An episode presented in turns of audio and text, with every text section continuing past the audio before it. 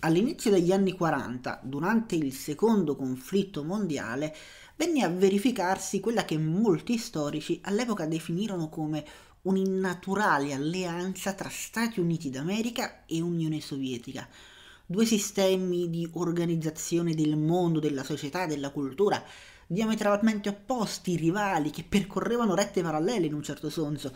due sistemi destinati successivamente a scontrarsi direttamente e apertamente per un lungo periodo che avrebbe preso il nome di Guerra Fredda, ma che all'inizio della Seconda Guerra Mondiale scelsero di mettere da parte le proprie divergenze per concentrarsi contro un nemico comune, per fare fronte comune contro un nemico considerato da entrambi troppo pericoloso. Questo nemico erano le forze dell'asse, questo nemico era il Reich tedesco, questo nemico era un qualcosa che andava oltre la rivalità e la diversa visione del mondo, del sistema individualistico americano, della società borghese, tra virgolette, ad occidente, e del sistema sovietico, figlio del socialismo reale, ad oriente. Ma perché avvenne questa alleanza? Cosa spinse americani e sovietici a mettere da parte le proprie divergenze e fare fronte comune? La semplice rivalità con Hitler, la sempli- il semplice odio, tra virgolette, per la Germania nazista è sufficiente a giustificare quella che appunto è stata definita un'innaturale alleanza? O c'è qualcosa di più? Questa alleanza è davvero così innaturale come ci è stata presentata per oltre settant'anni? Andiamo a scavare un po', andiamo alle radici di questi due mondi e possiamo osservare un elemento importante. Entrambi i sistemi di ordinamento del mondo in realtà non sono poi tanto lontani, tanto diversi da loro. Sì, hanno una visione, una chiave interpretativa diversa, tuttavia partono entrambi da una radice comune, sono entrambi sistemi figli dell'illuminismo, la società americana, la società borghese, tra virgolette, occidentale, è figlia dell'illuminismo e gli Stati Uniti d'America in particolare sono stati considerati, sono considerati la prima nazione totalmente borghese nella storia, la prima nazione totalmente aliena ai meccanismi aristocratici tradizionali, il primo sistema statale ad aver fatto, tra virgolette, pulizia di quelle gerarchie sociali, ad aver eliminato la staticità sociale e quindi di aver dato spazio al principio di autodeterminazione dell'individuo. Questo stesso principio è valido anche nel mondo sovietico, non esistono più eh, i sistemi, tra virgolette, tradizionali, non esiste più l'aristocrazia tradizionale. Se nasci contadino nel mondo occidentale o nel mondo sovietico puoi diventare capo di Stato, anche se con delle differenze, con delle divergenze nelle chiavi poi interpretativa. Il mondo borghese americano, il mondo occidentale è fortemente permeato dalla figura interve- individualista, dall'individualismo, tra virgolette, britannico. L'individuo viene posto al centro della società e tutto ciò che riesce ad ottenere è suo merito o sua responsabilità. Nell'altro sistema, nel sistema, tra virgolette, sovietico, l'individuo non è più fine a se stesso, ma è una parte, una componente di una comunità, di una collettività di tanti individui. Questa è forse l'unica reale differenza che c'è tra i due sistemi. In tutto il resto, in tutti gli altri paradigmi, in tutti gli altri meccanismi, il mondo sovietico, il mondo borghese sono in realtà mondi cugini, sono fratelli, sono fratelli separati alla nascita in un certo senso. Sono figli della stessa entità, della stessa corrente, della stessa energia, tra virgolette, positiva che si verifica in Europa tra diciottesimo e diciannovesimo secolo. Sono entrambi figli dell'illuminismo, prendono in un certo senso entrambi spunto da una serie di avvenimenti, di idee, di pensieri che vengono elaborati in quel periodo. Nel caso specifico dell'Unione Sovietica, questa è figlia delle idee di Marx che si sviluppano poi nella metà del diciannovesimo secolo, il pensiero invece borghese, la civiltà borghese americana è figlia di altre correnti di pensiero che hanno avuto origine circa un secolo prima, ma il contesto generale è quello del contesto di un mondo in rinnovamento, un mondo successivo alla pace di Westfalia, un mondo successivo alle guerre di religioni, alle tensioni che avevano messo in discussione l'ordine gerarchico della società e che avevano elevato una serie di nuovi paradigmi, di nuovi pensieri, di nuove idee. Entrambi i mondi quindi hanno una radice comune e sebbene siano rivali e siano stati rivali per tutta la loro storia, parlo di tutta la loro storia intendendo limitato il periodo in cui esistono i due sistemi mondo, in quanto il mondo sovietico ha un inizio e una fine, mentre il mondo, tra virgolette, la civiltà borghese americana continua ad esistere anche dopo il millenovecentonovantuno, il mondo sovietico nel novantuno sparisce, tra virgolette, quindi smette di esistere questo dualismo tra i due sistemi. I due sistemi comunque in tutta la loro storia hanno esistito, hanno coesistito e sono stati rivali, rivali giurati, nemici giurati fin dalle proprie istanze. Lo vediamo già negli anni venti, prima dell'avvento del uh, nazifascismo in Europa, prima dell'ascesa del Reich, all'inizio degli anni venti, dopo la prima guerra mondiale, la paura che in altre nazioni europee si potesse sviluppare una deriva, una rivoluzione, tra virgolette, sovietica come quella avvenuta in Russia,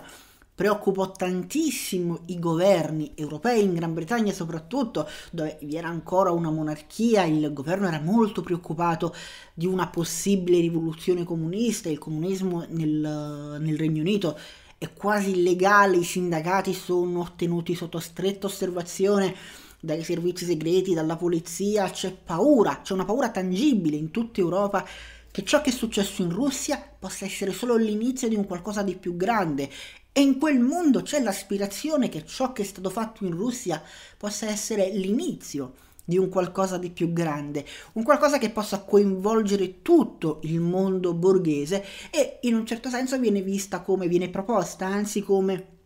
un passaggio definitivo, il passaggio conclusivo, l'estrema ratio che porta a compimento quel meccanismo rivoluzionario di stravolgimento dell'ordine pubblico, dell'ordine sociale. Un tempo l'Europa e il mondo era dominato dalla classe aristocratica, poi sono subentrati, eh, tra virgolette, subentrata la società borghese,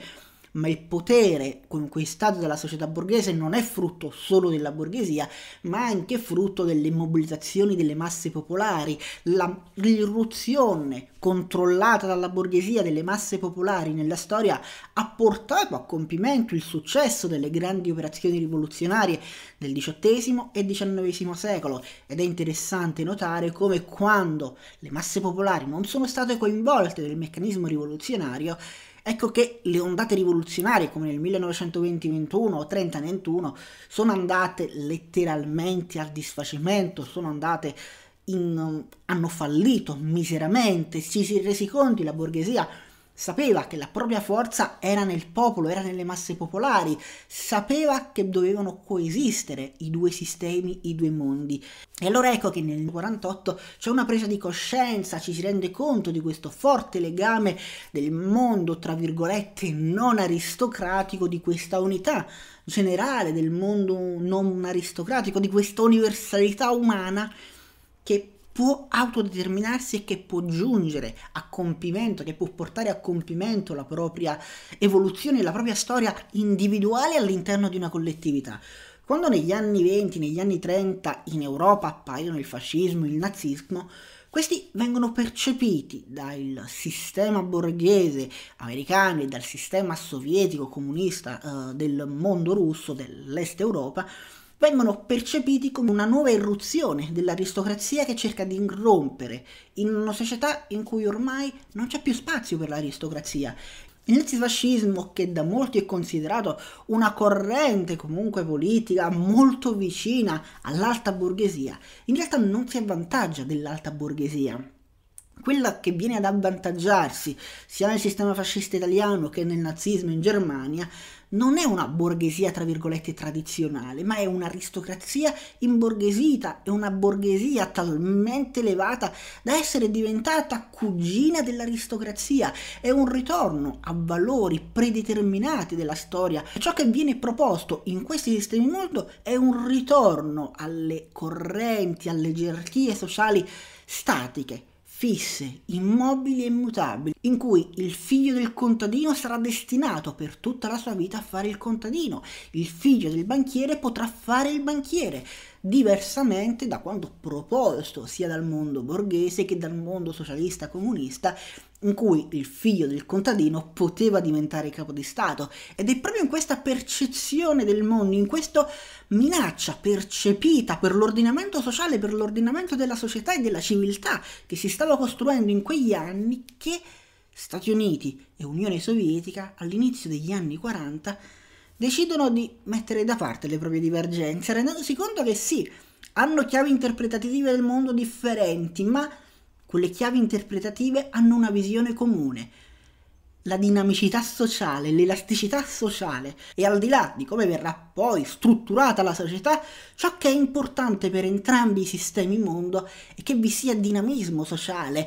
e un'idea di aristocrazia che ritorna, minaccia entrambi i sistemi, mette in difficoltà entrambi i sistemi di valori e quindi spinge i due sistemi a livello tra virgolette inconscio, subconscio,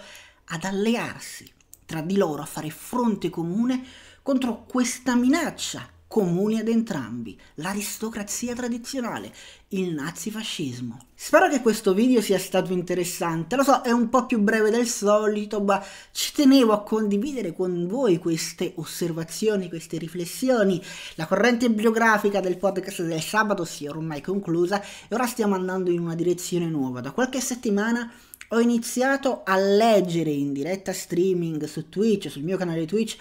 alcuni libri. In questo momento stiamo leggendo Il Secolo Breve, lo leggiamo ogni venerdì sera dalle ventuno, è un libro molto interessante, molto affascinante, uno dei miei storici preferiti è Hobsbawm, e all'interno di questo libro sono presenti tanti spunti che in live vengono portati avanti in maniera molto abbozzata e che ci tenevo a condividere in maniera un po' più ampia e completa anche con voi attraverso i video qui su YouTube. Se siete interessati a seguirmi in live mi trovate tutti i venerdì dalla ventuno in live su Twitch, leggiamo Il Secolo Breve e poi vedremo altri giorni della settimana in cui leggere altri libri. Vi invito inoltre a seguirmi su tutti i social network che trovate linkati in descrizione, soprattutto su Instagram perché stiamo utilizzando tantissimo Instagram ultimamente e sto per avviare da questo lunedì un nuovo progetto che integrerà Instagram, il podcast e la pagina Facebook. Vi invito quindi a seguirmi dappertutto e vi ringrazio ancora per avermi ascoltato. Se avete delle domande, delle osservazioni, delle obiezioni da muovere a quello che ho detto in questo video, sentitevi liberissimi di farlo nei commenti e diamo vita ad una bella discussione. Io vi aspetto nei commenti e vi aspetto anche venerdì alle ventuno. Ciao a tutti!